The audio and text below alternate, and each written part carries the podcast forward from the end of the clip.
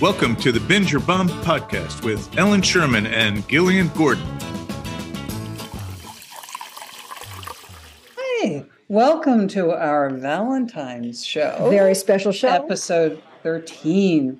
Uh, ooh, 13's lucky in some Uh, countries. No, exactly. 13 is very lucky. And, and isn't it Taylor Swift's lucky number? I think Oh, 13. I don't know. Yes, but anyway, as far as we're concerned, it's super lucky because we've got a really interesting, really kind of unusual, I would say, selection of shows, which, which you could consider romantic or not so romantic. know, it- but it- certainly they're all about love. Exactly. They're all about love in all its iterations, sort of destructive, constructive, and anywhere in between. And we have Landscapers, which is on HBO Max and is in English. It's kind of a tragedy and a comedy in the same breath.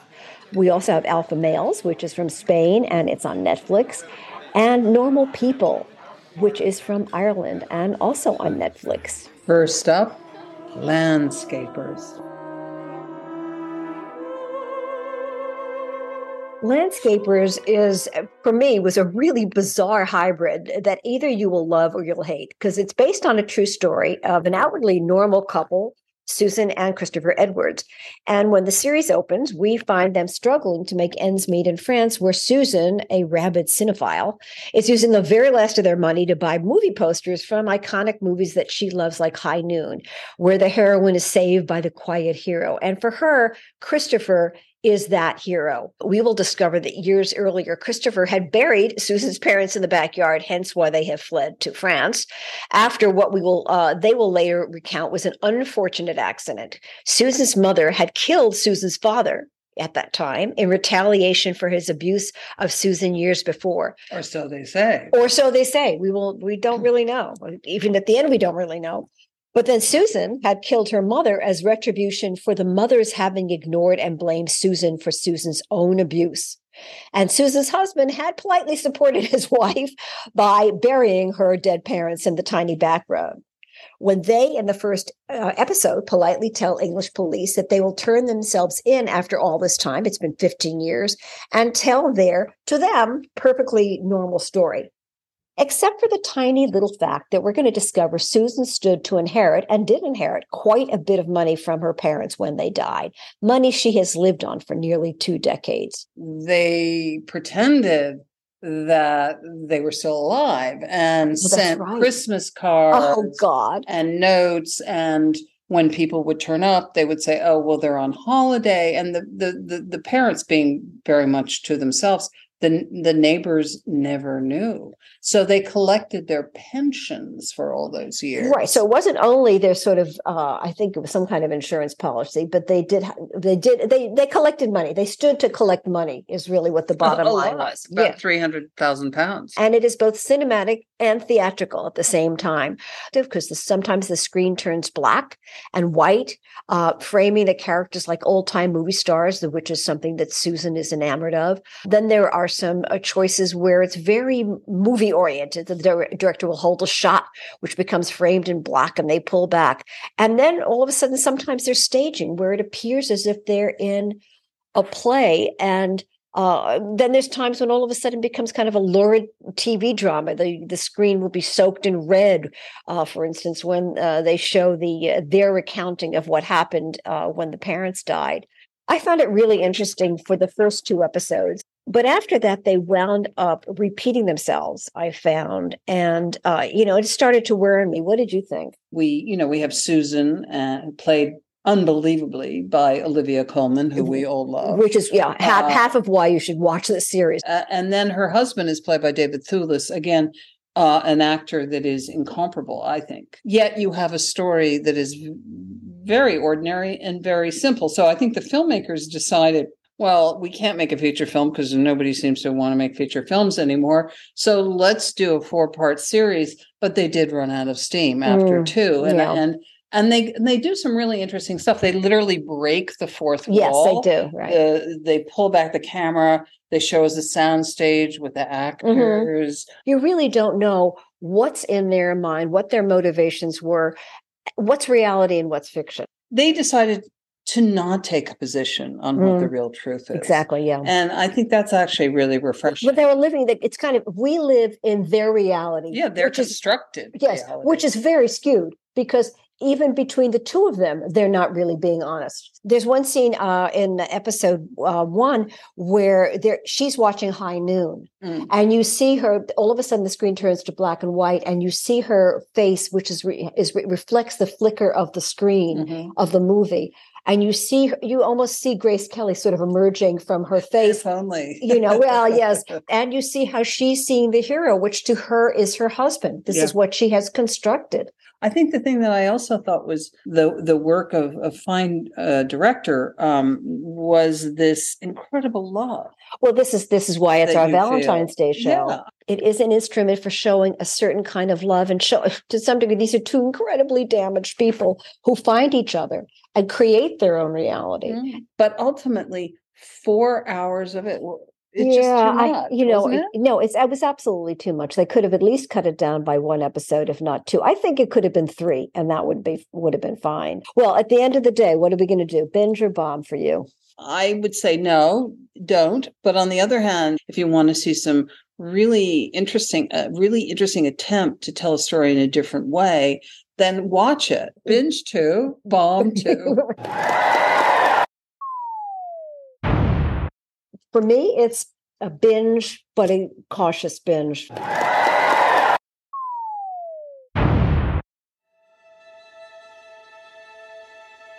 Next up, the Irish drama, Normal People. Normal People is really a love story. It's based on the novel by Sally Rooney, which I know many people are loyal to. I have not read it, so I can't compare.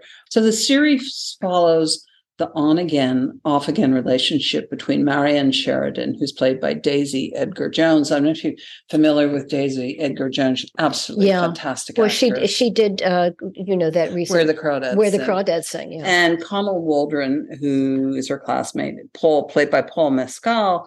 And Paul was just nominated for an Academy Yeah. Award for After Sun, which if you haven't seen, you should run out and see I have to see it. away. And it's a story about how they navigate adulthood from their final days in secondary school to their undergraduate years at Trinity College in Dublin.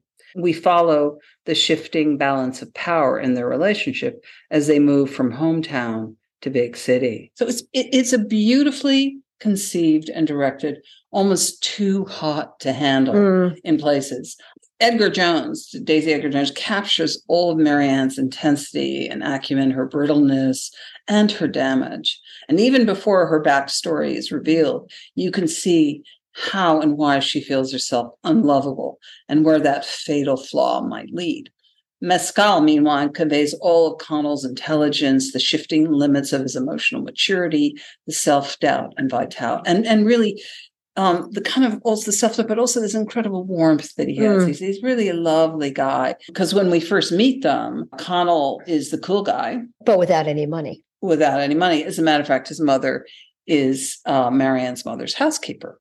But he hangs out with a group of jerks. Mm. You can see he's embarrassed by them, but he doesn't actually tell them to back off. And she, meanwhile, of course, is smart, opinionated, a bit kind of geeky.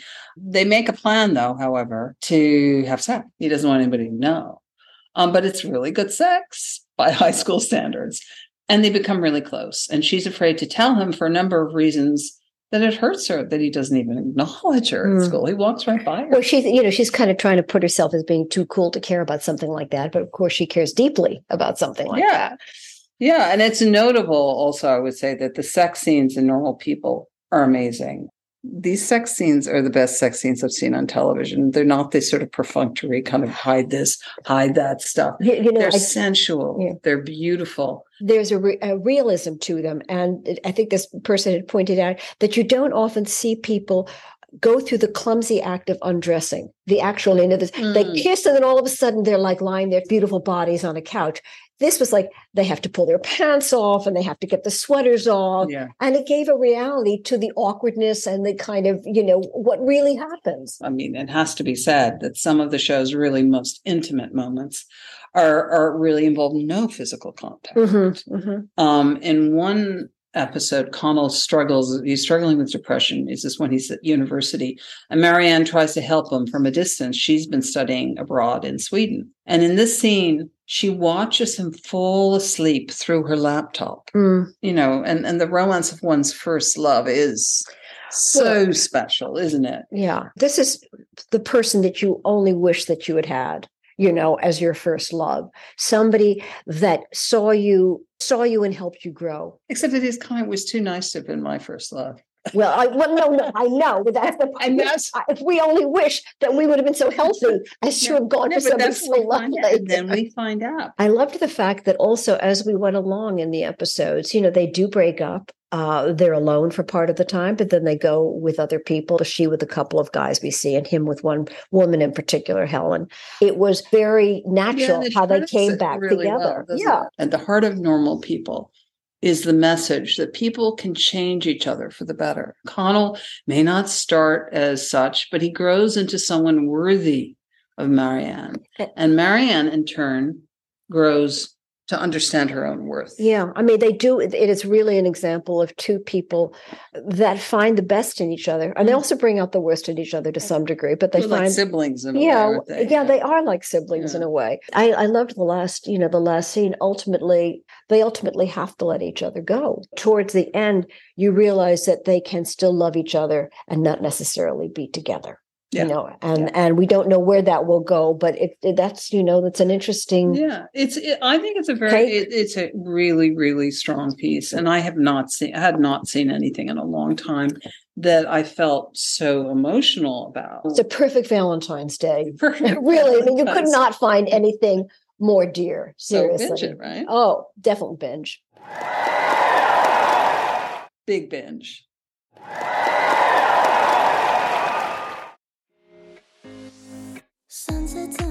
Next up, Alpha Males or Machos Alfa, which is a Spanish show from Netflix.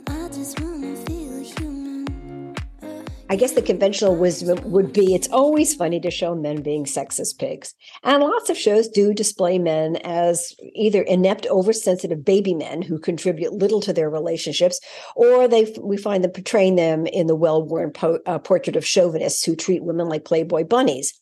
But in alpha males, we spend time with four guys who are as baffled about their place in society and in the lives of the women they love as anyone else. The series starts with four men in their 40s at what appears to be a consciousness raising event to deconstruct toxic masculinity. And it is hmm. a tedious event for sure.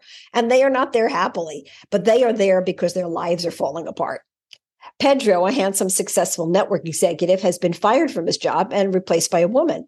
And to make money to help pay for their grand new house, his girlfriend Daniela pragmatically embarks on what will soon to be a career as a, successful influencer. But where does that leave Pedro, now stay at home nobody? Santi is a soon to be divorced dad, and his teen daughter, Alexa, has moved in with him and fled his volatile wife by staying with him. And she's taken over his social life by launching him on a series of what will be disastrous Tinder dates. The third friend is a Raul, a handsome restaurant owner with business problems, who has finally decided to bite the bullet and marry Luz, uh, his smart girlfriend, a divorce lawyer with whom he's very much in love. But this lawyer knows all too well the pitfalls of monogamy, and she announces to him just before he's about to ask her to marry him that she wants an open relationship, which will eventually work for her and not so much for him. And then there's Luis, a traffic policeman, and his wife, Esther. They have a marriage, two kids, seem to love each other, but they are totally bored with each other, especially sex, uh, sexually. Esther wants sex, and now Luis not so much. So all the men have challenges to their masculinity, and they are portrayed, you know, which I thought was very interesting, not so much as leftover macho pigs, but people struggling to fi- figure out what's expected of them and how they can reconcile that with what they think of themselves. And the creators are a brother sister team, Alberto and Laura Caballero. And it's interesting because I think it was nice to have a man and a woman be in And charge she, I of the think show. she directed all of it. Yeah. I think she did. And I like the idea of having this man and woman team because it shows that they they, they seem to display a true affection for both the, uh, men and women in the series. Well, and also I think that the the characters of the women are equally as well drawn as Mm-hmm. the men. I mean, they're all cliches as far as I'm concerned, but but but they have even screen time, don't they? Yeah, yeah. No, I think I I haven't gone into them as much as I did the men because Mhm. is called alpha males. But the women are for sure they're fifty percent of the fifty percent of the equation. I was going to say that I do find I did find it to be a bit sitcom. There were silly situations and silly moments, and yet there, the silly moments, some of them rang weirdly true. You know, I don't think I've ever seen this on TV before. When the married couple, Luis and Esther, trying to ramp up their sex life, use a vibrator which gets stuck in one end of Esther. I won't discuss it. Who has to ignore it because her grumpy kids have gotten up and she needs to put them to bed.